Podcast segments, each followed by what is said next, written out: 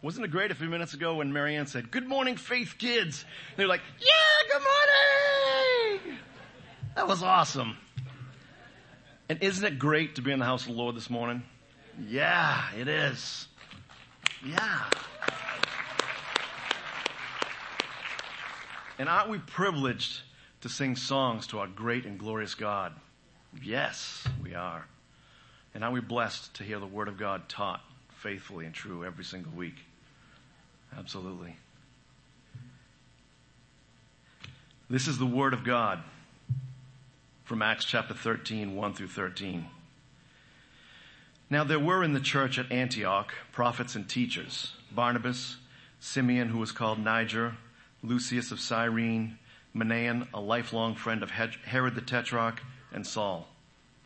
While they were worshiping the, worshiping the Lord and fasting, the Holy Spirit said, Set apart for me Barnabas and Saul for the work to which I have called them. Then after fasting and praying, they laid their hands on them and sent them off. So, being sent out by the Holy Spirit, they went down to Seleucia, and from there they sailed to Cyprus. When they arrived at Salamis, they proclaimed the word of God in the synagogues of the Jews, and they had John to assist them.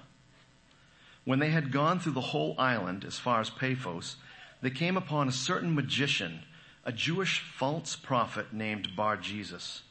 He was with the proconsul Sergius Paulus, a man of intelligence, who summoned Barnabas and Saul and sought to hear the word of God. But Elymas, the magician, for that is the meaning of his name, opposed them, seeking to turn the proconsul away from the faith.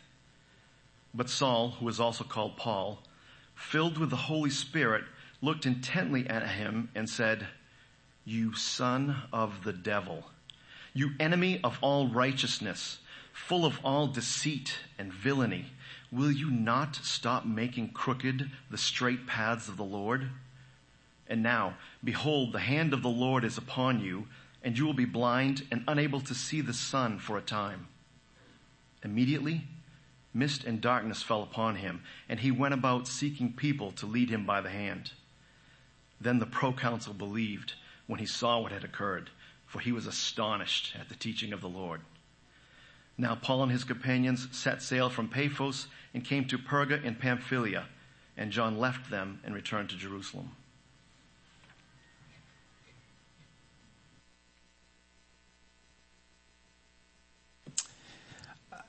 As uh, as Dan was preparing to read, I thought of a new ministry position at the church uh, sermon hype man.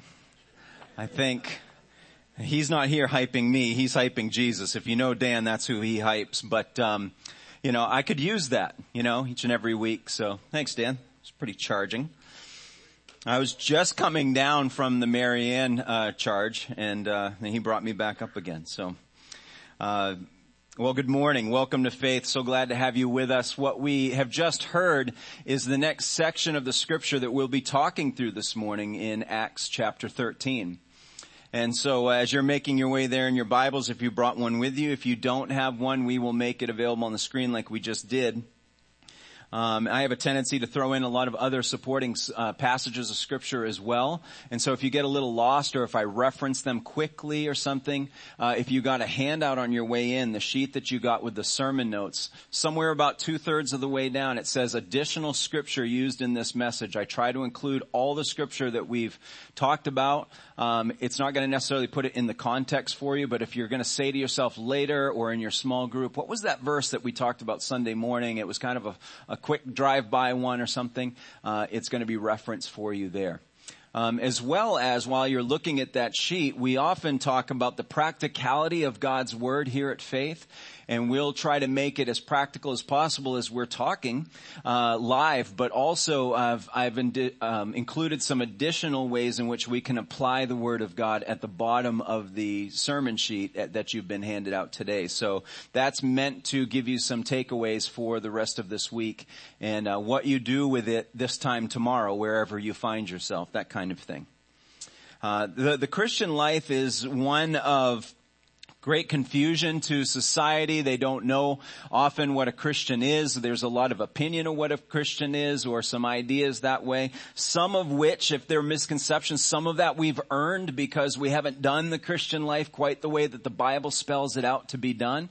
Um, or maybe we've attempted to but have failed and yet we are recipients of God's grace. So that's a, an aspect of the Christian life that gets put on display is that perfect people aren't the ones that are following Christ. It's the broken. So it, it causes some confusion and some idea of what really is a Christian. And so in our text we found uh, back in chapter 11 that in Antioch, that's where they were first called Christ ones or those that were belonging to the order or the council of Christ, this Jesus from Nazareth. And so not knowing exactly, uh, sometimes for us today what a Christian should be, at least that we know from the scriptural um, uh, context that we've been given, that they had lived their lives in such a way that it earned them the name that we've gotten so used to today. They looked at their behavior, they looked at the characteristics, they looked at their, their traits and their affections and things, and they said, those are people that follow Jesus. They are followers of the way. So we come to today and we say, well, what really is a Christian? And most of us are still trying to figure that out for ourselves. Always wrestling and interacting with the grace of God that comes and cleans up all of our, or, or takes care of all the gaps in our, our actions based on what we claim to believe. And then we're trying to represent Christ out in the world as best we can and though sometimes failing at that. And then we have others that will say they're Christians who are doing things absolutely antithetical to the truths and the principles of scripture and we say, please don't tell people that you're a Christian. Uh, it harms what we're trying to accomplish and do as well. And so we have all of those things swirling around. Well, what we're seeing taking place uh, is the development or the formation of what the way is, what this Christian life is all about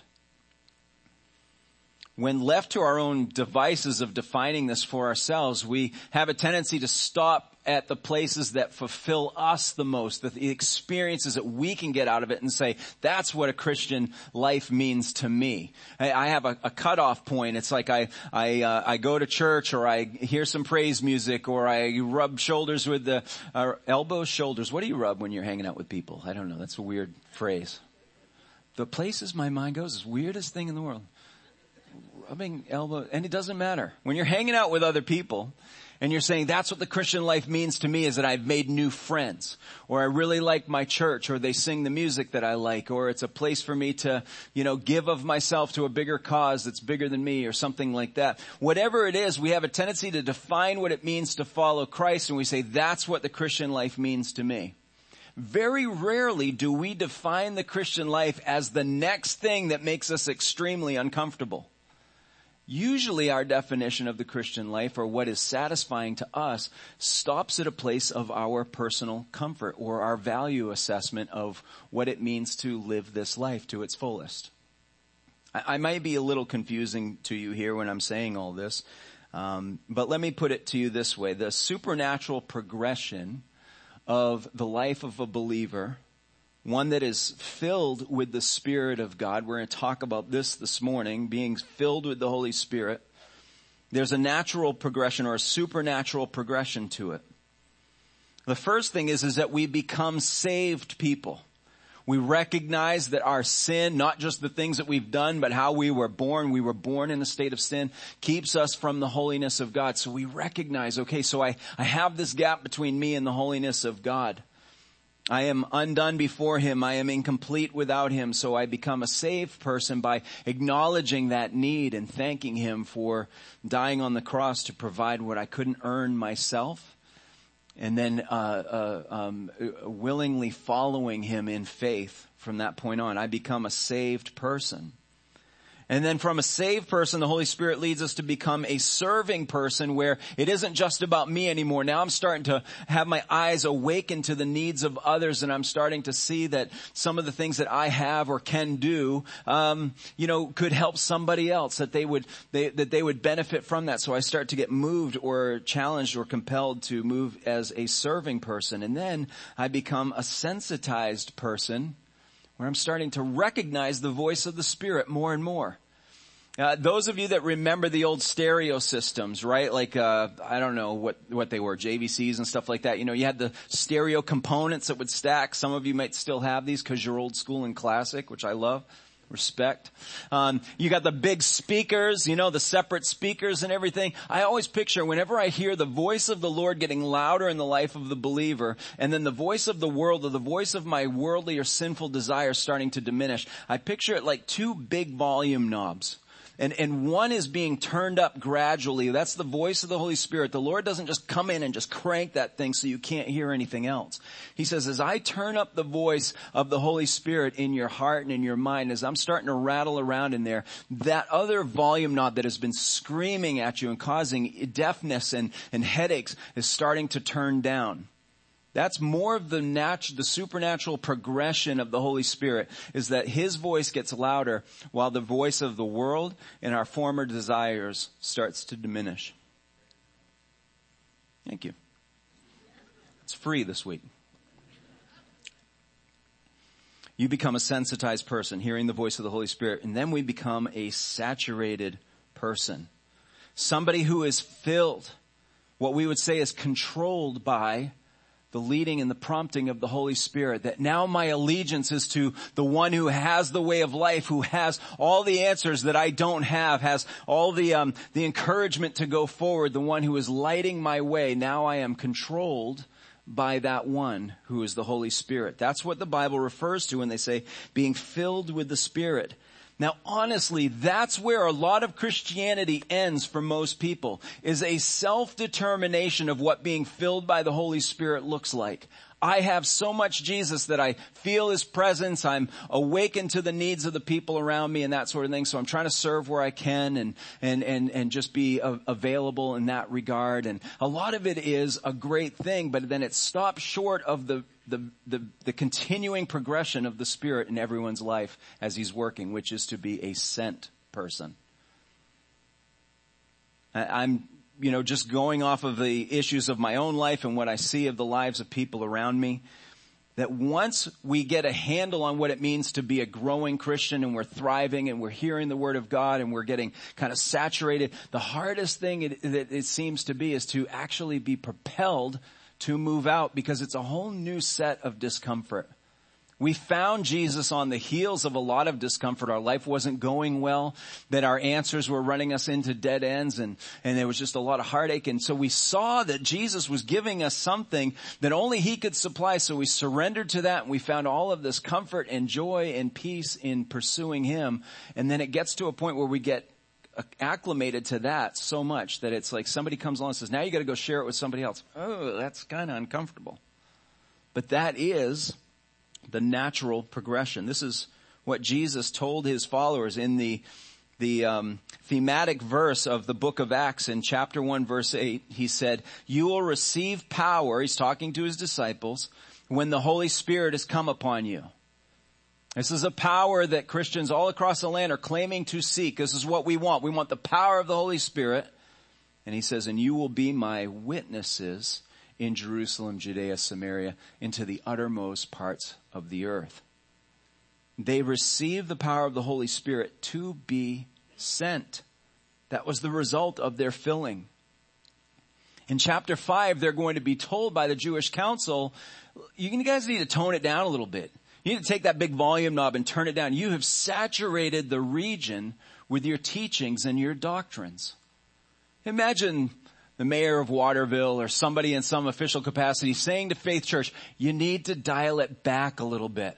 All we see is your people. All we hear is your doctrine. All we get is your teaching. What an amazing thing that would be to hear. That is what is happening under the power of the Holy Spirit from Jesus saying you will receive that power to be sent into all this region. So we are finding ourselves in Antioch again. We took a brief departure from there in chapter 12 to see what the Lord was doing to display his power amongst predominantly Jewish people. And now this is where the first missionary journey is going to take effect. We have now entered the phase for the rest of the book of Acts on what the Lord, what the Lord is going to do for the rest of the world. That fire, that flame that's been ignited is now uh, being fully released to, to, um, to burn the rest of the map, so to speak. And all of that is launching from the strategy hub of Antioch. Last week we heard that Herod Agrippa the first was ro- was robbing God's glory, that he was taking all these accolades and credits for himself. He wore his shiny suit. You guys remember the shiny sh- suit that he, he spoke to the masses and he orated beautifully and they said, this is the voice of a God, not a man. And he says, yeah, they're right. They're right. And God said, because you didn't give glory to me on the heels of, of uh, executing my servant James and imprisoning my servant Peter, I'm going to have you die a very shameful death. And we saw that he dropped dead and was eaten by the worms, like I like to remind you just before we have lunch. So Herod Agrippa was dying shamefully, miserably, to prove a point that God's mission will advance under God's authority and nothing can stop it. Now the setting is changing. We're moving from those Jewish territories to predominantly Gentile territories. But Luke's point is the same. The only power that stands comes from the hand of God. And you and I would do best to remain firmly in the grip of that hand. So our challenge to our church, if you're coming into us new, you haven't heard what we're about or anything, we, uh, uh, we, we desire to teach God's Word, kind of a, a verse by verse, chapter by chapter, um, uh, style of things. But we are working our way through Acts because we believe that the Lord is preparing our church uniquely in the season of our life to be sent as uncomfortable as that might be, as unclear as that might be in the form of how, what form it takes and that kind of thing. But we believe this is the conversation that the Lord has for us at this time. And so we see it as our unique privilege to participate in the mission that carries the greatest power the world has ever seen, which is the spreading of God's love through forgiveness of sins. So I'm going to be taking this uh, section of chapter three to challenge us to get in, and get involved, to participate, to join in on this mission. And we're going to see how they did this at the launch of all things that were about to spread globally, coming from this uh, faithful group of believers in Antioch. So the first thing I'm going to look at here is that we join in the commissioning of gospel sending. Remember the foundation of how this church was birthed. Back in chapter 2, we saw that the disciples were devoting themselves to the key elements of what it meant to be a church. They're devoting themselves to the apostles' teaching, so they're hungry for truth. They're devoting themselves to fellowship and the breaking of bread, so now they're gathering together, they're sharing this experience together. And the prayers. They are engrossed in worship. They are seeking the Lord their God. So I believe that what's happening here is that they are carrying out the way that this church was founded to begin with, that the church movement was founded to begin with, that they were uniting through fellowship, that they were participating in sending the gospel out on the strength and the power of their teamwork, of the strength and the power of their friendship towards one another, their devotion to one another. John would later send out his letters that would have such uh, meaning to, to us and those that follow Christ. In 1 John 1, he would say that the life was made manifest and we've seen it. This is the life we're describing now. And we testify to it and proclaim to you the eternal life, which was with the Father and was made manifest to us. That which we have seen and heard we proclaim also to you, so that you too may have fellowship with us. I can't have fellowship with John. He's a long, long, long time ago. And yet he's saying, he's writing these things so that all followers of Christ, all believers in Jesus, can have fellowship with us. Those that have carried the torch, those that have carried their cross. He says, and indeed our fellowship is with the Father and with His Son Jesus Christ because my fellowship is with the same God that John served. He and I had fellowship together. This is more than just fellowship in the sense of like we had a couple weeks back where we serve a potluck dinner and we hang out and we get to know one another's names and occupations. Those things are great, but fellowship doesn't stop there. In other words, it goes beyond just being a friendly church to a mutually committed and connected church. If I were to, well, de- the definition of fellowship is a, simply a friendly association of shared interests. I will use that shared interest and uh, put a little financial term on it and call it a mutual investment. This is when we start to see the fellowship of the body taking place is now I'm mutually invested in the things that affect your life. You're mutually invested in the things that affect my life or in my walk b- before the Lord or how I'm living this uh, life in the world in which I find myself. See, the Great Commission, that which Jesus told that we're all supposed to um, make disciples and, and baptize believers, was given to the entire church, the whole church, not just those that were in the audience at the time. So this is what we're seeing now as the church in Antioch is doing something simple like laying their hands on these that they're getting ready to send out. They're participating this isn't some magical emotional experience. It's just like as soon as they lay their hands on them, something transfers supernaturally to them. That's not even said to us in the text. It's, it's a demonstration of participation. We recognize you, uh, future leader, or being sent out one, uh, that God has laid His hand on you, His hand of power on you, and so we are also identifying and participating in that by encouraging you to go, and we are sharing in this investment with you. It's a representation of what they saw the Lord doing. And if you look at who they're commissioning and letting go, I mean, it's a tall order. It's a great collection of, of names here that they are introducing to us. We've already heard of Barnabas, of course. He was given the nickname the son of encouragement because that's who he was. Simeon, uh, who, who might actually be, there's some speculation on this, and nothing I can prove. Simeon might be the Simon that was ordered to carry the cross of Jesus when he was running out of strength after being bludgeoned and beaten and couldn't uh, carry the cross. And they said to uh, to Simon the Cyrene to pick up that cross and help Jesus carry it. Might be the same one, and that's kind of derived for some other um, uh, extra biblical sources and how his family was also known to the church at a later date and stuff like that. But that's an interesting uh, individual if that speculation is true. Lucius is also from Cyrene. Manaen is an interesting character because he grew up as the foster brother of Herod Antipas. And we know Herod Antipas from the execution of John the Baptist, the one who was in charge at the uh, reigning at the time of Jesus and his earthly ministry. And this is his foster brother who saw, you know, the foundation of what that guy would become and all that kind of stuff. I mean, this is a perspective that as it comes into your church leadership is kind of helpful. And of course we know Saul by name, who's going to be referred to as Paul. And this is a bit of just a, a drive-by comment. Those of you that are studying your, your scriptures and, and been waiting for this moment, I'm sorry to disappoint you. We're just going to comment and move on on the name change. Um, because I think that's what Luke's doing. Luke's ba- basically saying Saul, oh, and oh, by the way, from this point on, we're going to refer to him as Paul.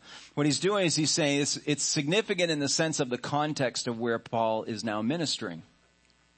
Uh, Paul was the name given to him as a Roman citizen from his father. And so uh, he was both Saul and both Paul.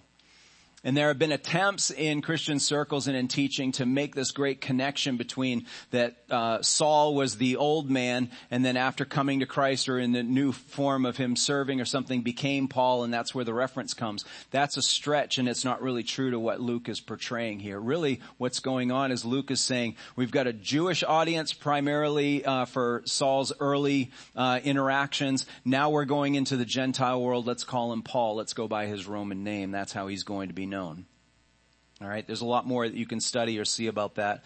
At this point or juncture, I don't think it's uh, that necessary. So what we're seeing with this collection of leaders is that they're about to make an incredible investment. If you're going to take two guys like Barnabas and Saul and say we're willing to let them go, I mean, what if? I mean, Barnabas is like this great you know, helpful guy. What if their hospitality ministry was just taken off? What if their whole deacon thing was like just running real smooth and it's all because Barnabas brought his wit and his wisdom and his care for one another and everything was just going so well and it's getting so comfortable in the church. Our ministries are starting to flourish and we're going to send him away? What if the pulpit ministry was finally coming to like, we finally got this guy who's like really teaching us deep theological stuff and you're saying we're gonna send him off and give it to the guy who's on the bench? It's an incredible investment because human nature wants to hang on to the, the comforts and the things that they appreciate. And instead the Holy Spirit says, no, no, the next progression is to go and descend it, it's not an easy thing for a church to put their hands on these leaders and say, we're, we're behind this. We might look at it as an easier thing than going themselves, but it was hard to let go of those that they respected. And that's exactly what they were doing. Because you care about what you invest in or you invest in what you care about.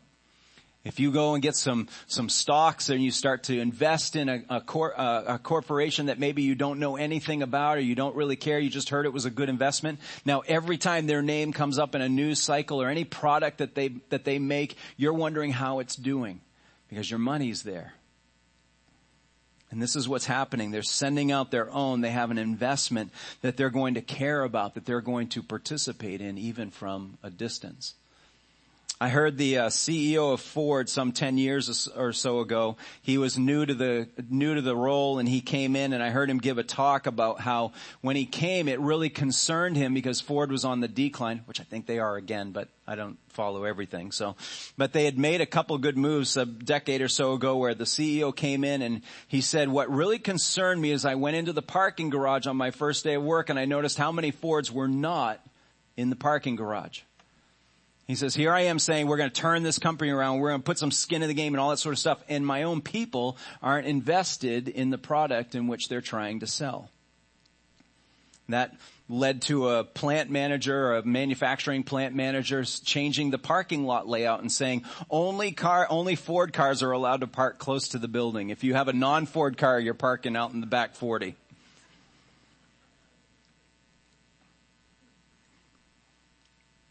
It's a, it's a matter of investment. It's not just a, I believe in these things or I hope that you guys do this and that. It's, I'm in this too. This is my thing. At Faith Church, we don't exist to make the saints comfortable.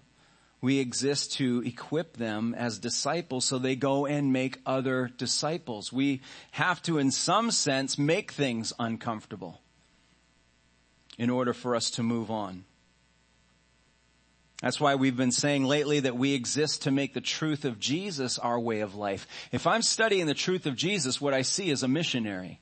What I see is one who left the comforts of heaven and gave up all of the glory that he rightly deserved, all the power that he already rightly had, instead humbled himself to be wrapped in human flesh, to have his beard pulled and his face punched and his head spit on, all because he had a mission to accomplish.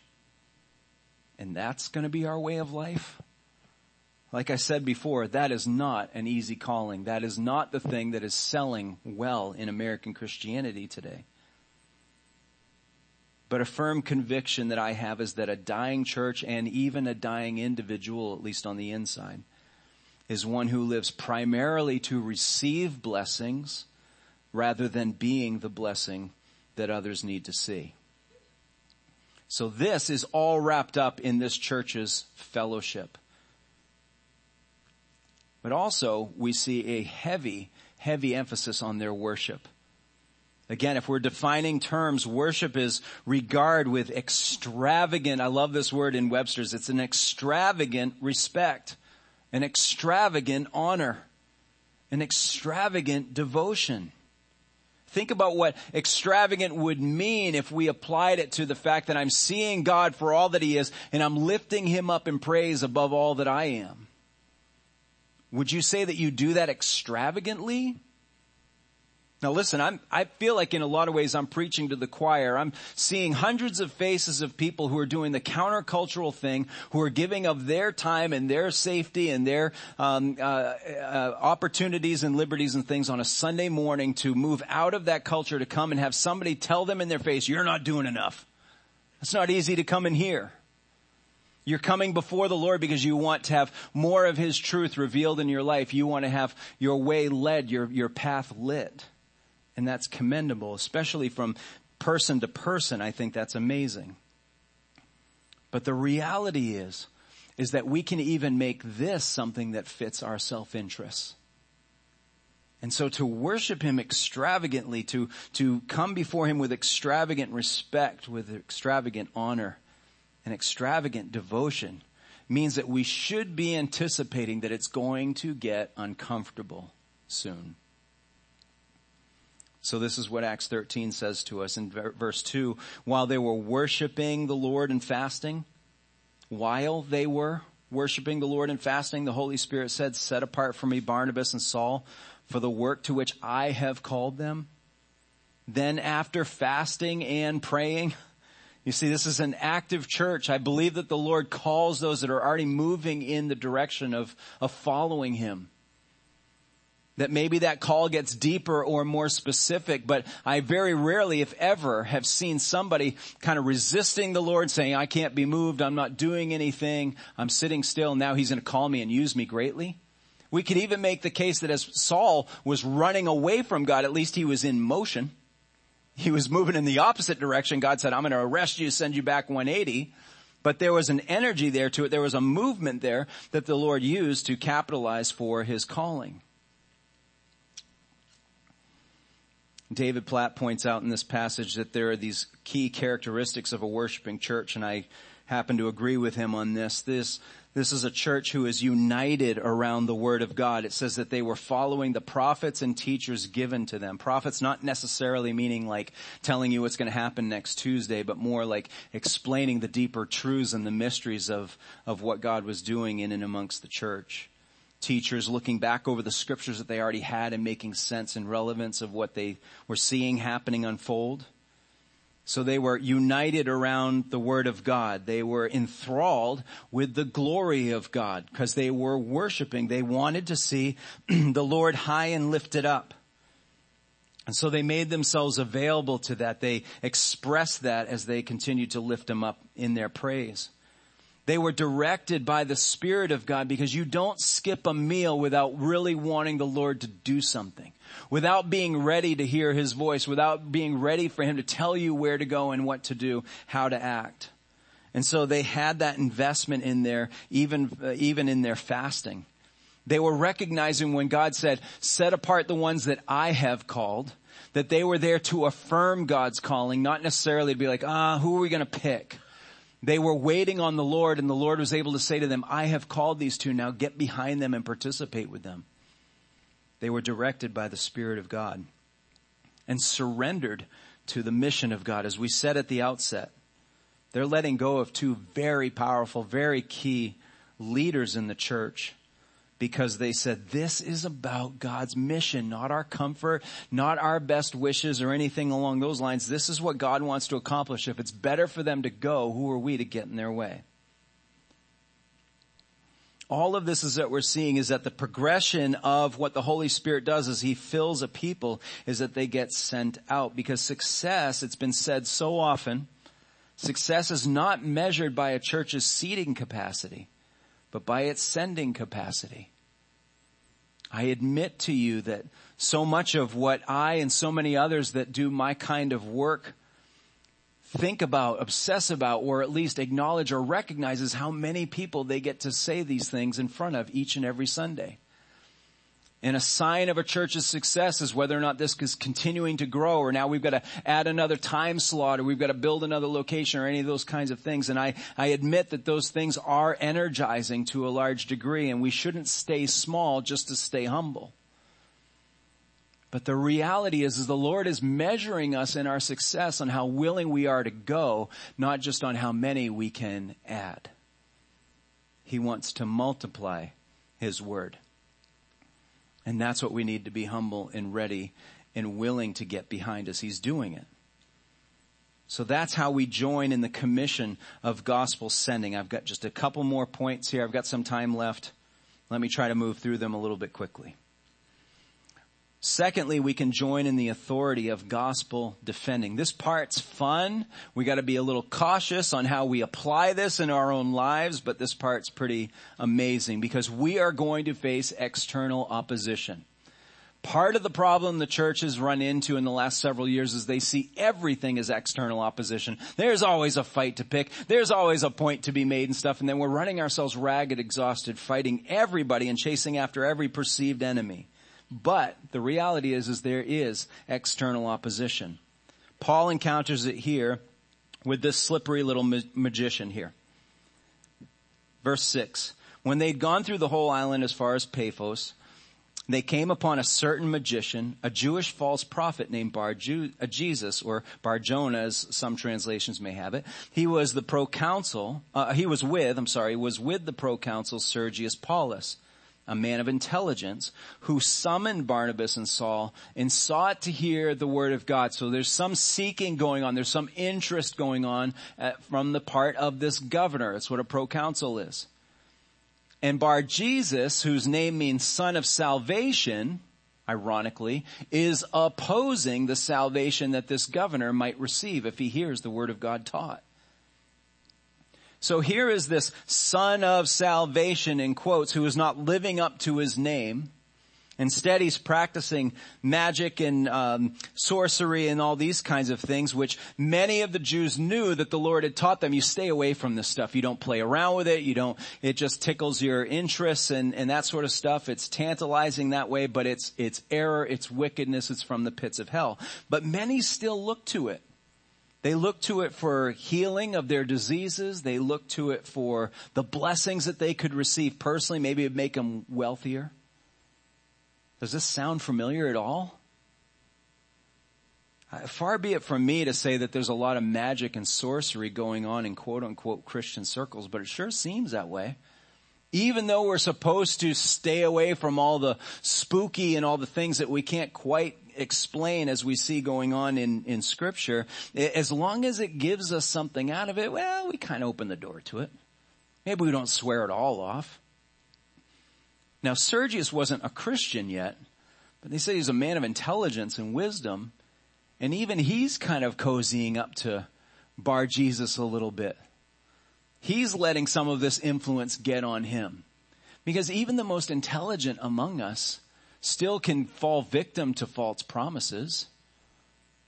Or we might get some of that ego stroked if some of this magic or whatever, you know, bends in our favor, goes our way. I mean, they were leaning on magicians like this to defend themselves against their enemies. They were asking him to, they were hiring him to put curses on other people. That's the kind of world this guy was walking in.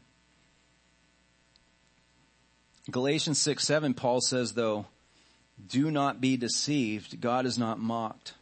For whatever one sows, that will he also reap. And in, so much irony, this is what this uh, Elymas or this Bar Jesus, the son of salvation magician guy, is going to find out. Because Sergius Paulus seems to be God's target.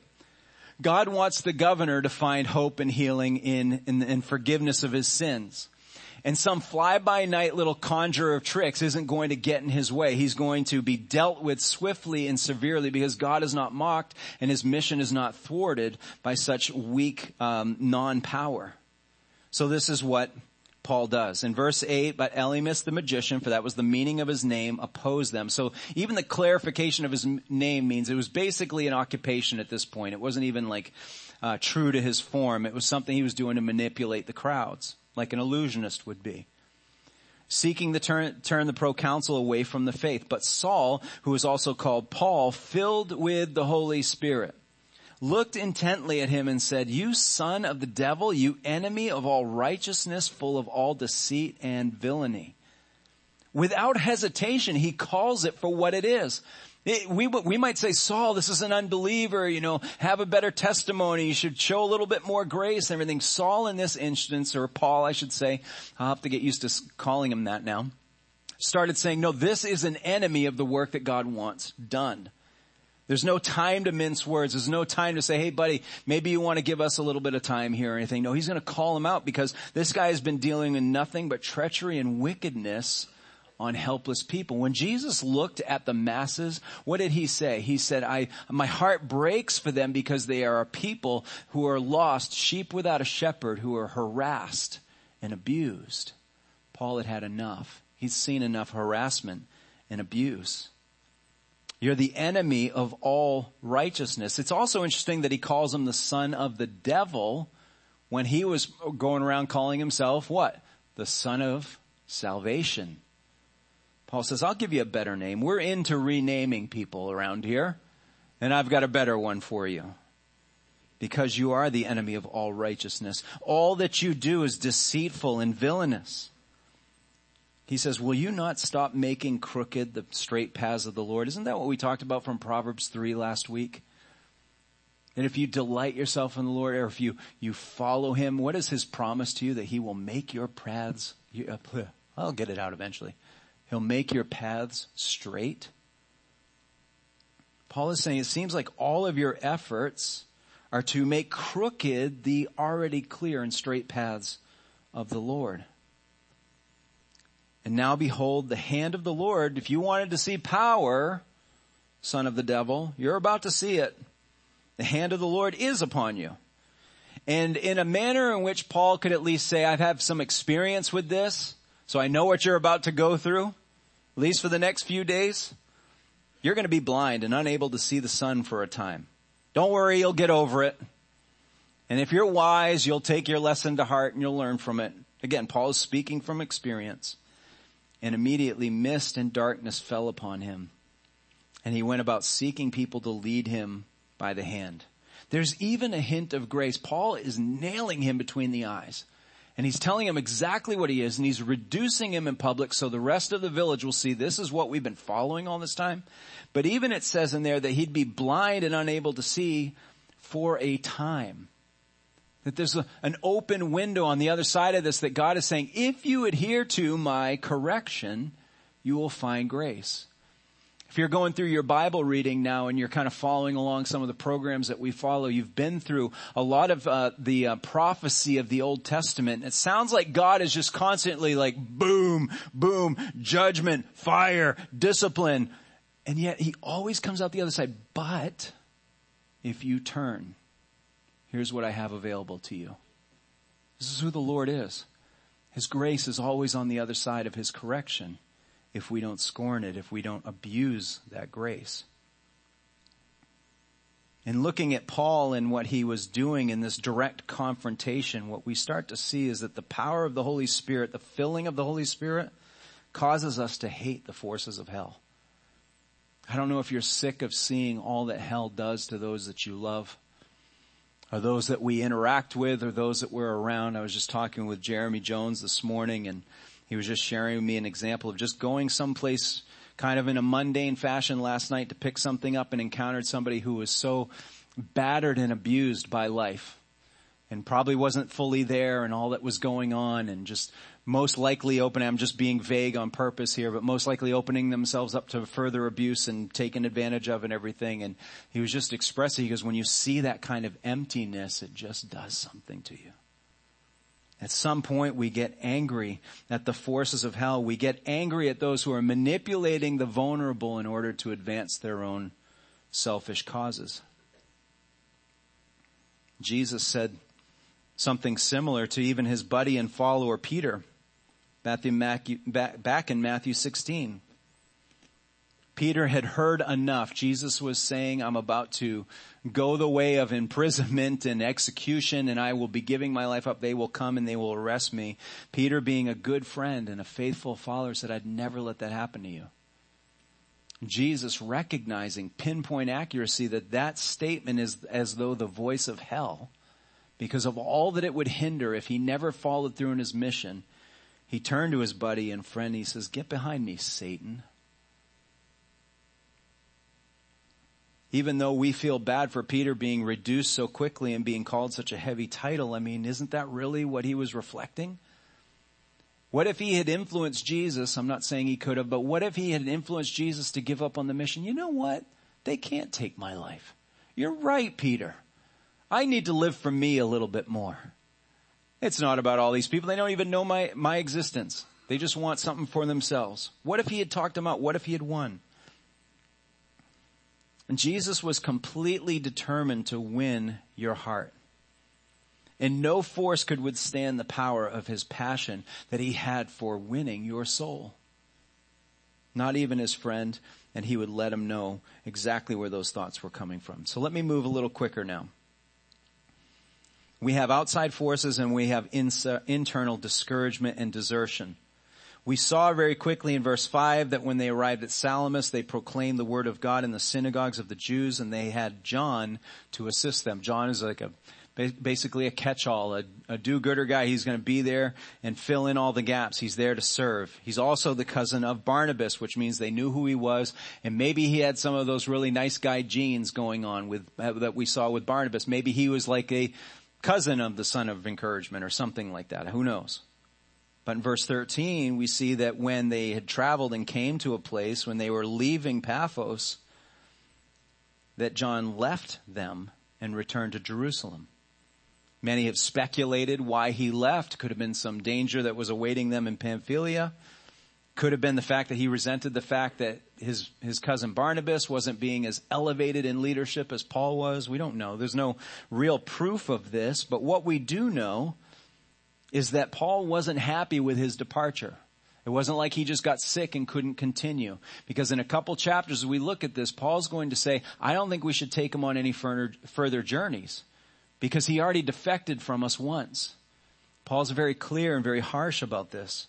It causes a great rift, a lot of stress between, um, between him and Barnabas later on, and we'll talk about that. So something's going on here that he is going to walk away and be the discouragement in their future ministry.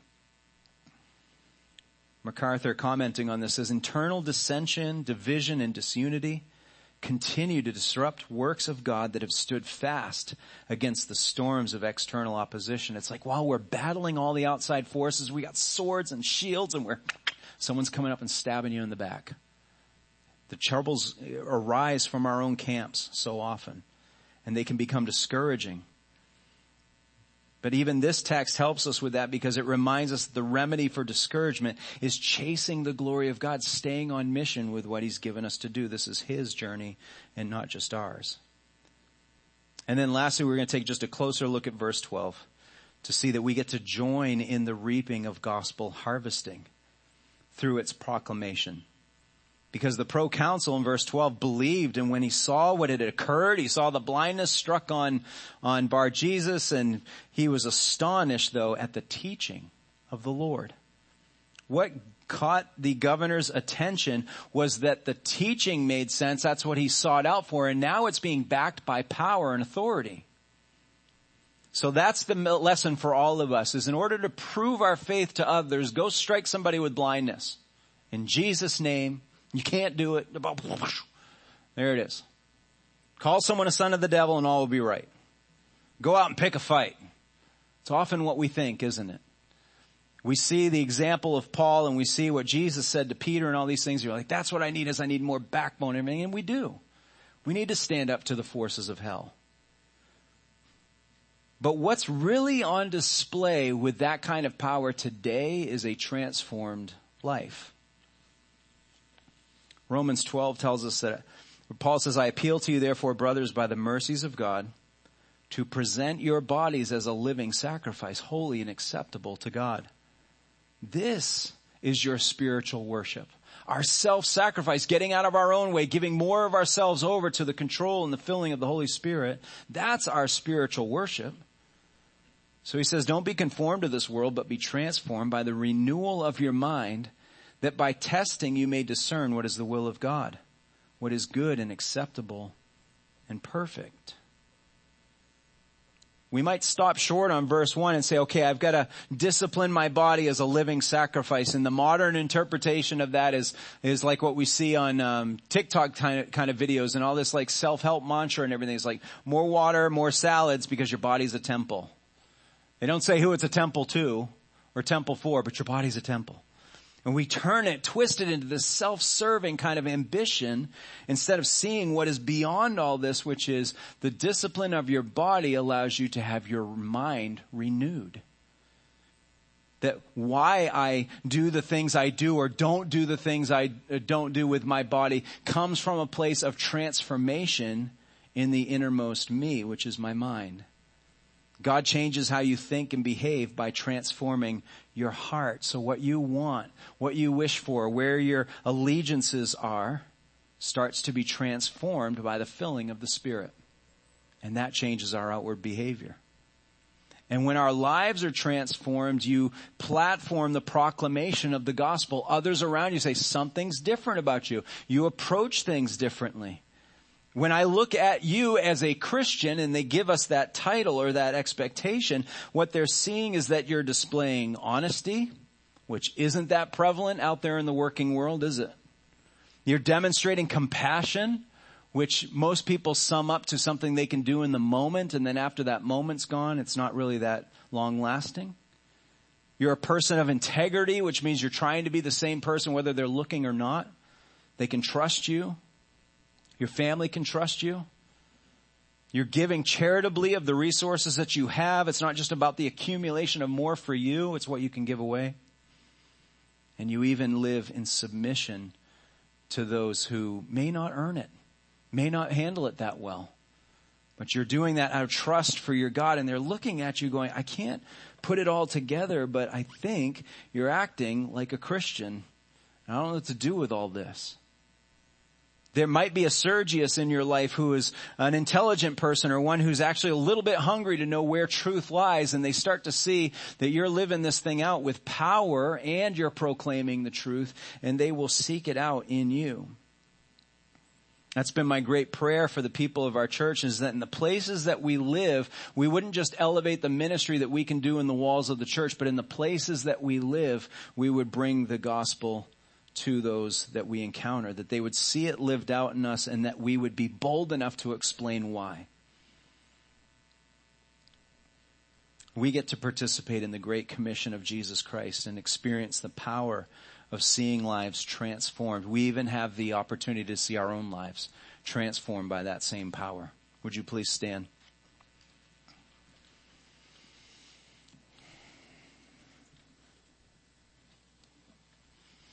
Lord God, this morning we are um, increasingly challenged by the faith of the early church.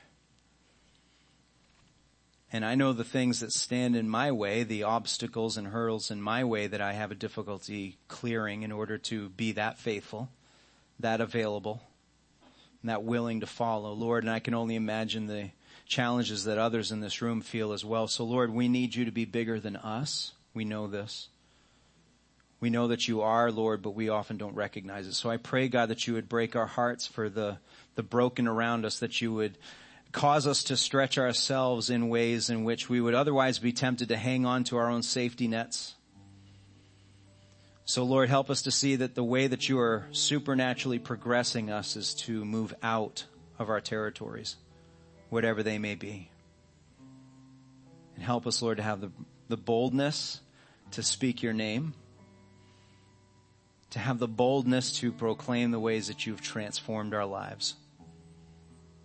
Make us, Lord, your mouthpieces. In Jesus' name we pray. Amen.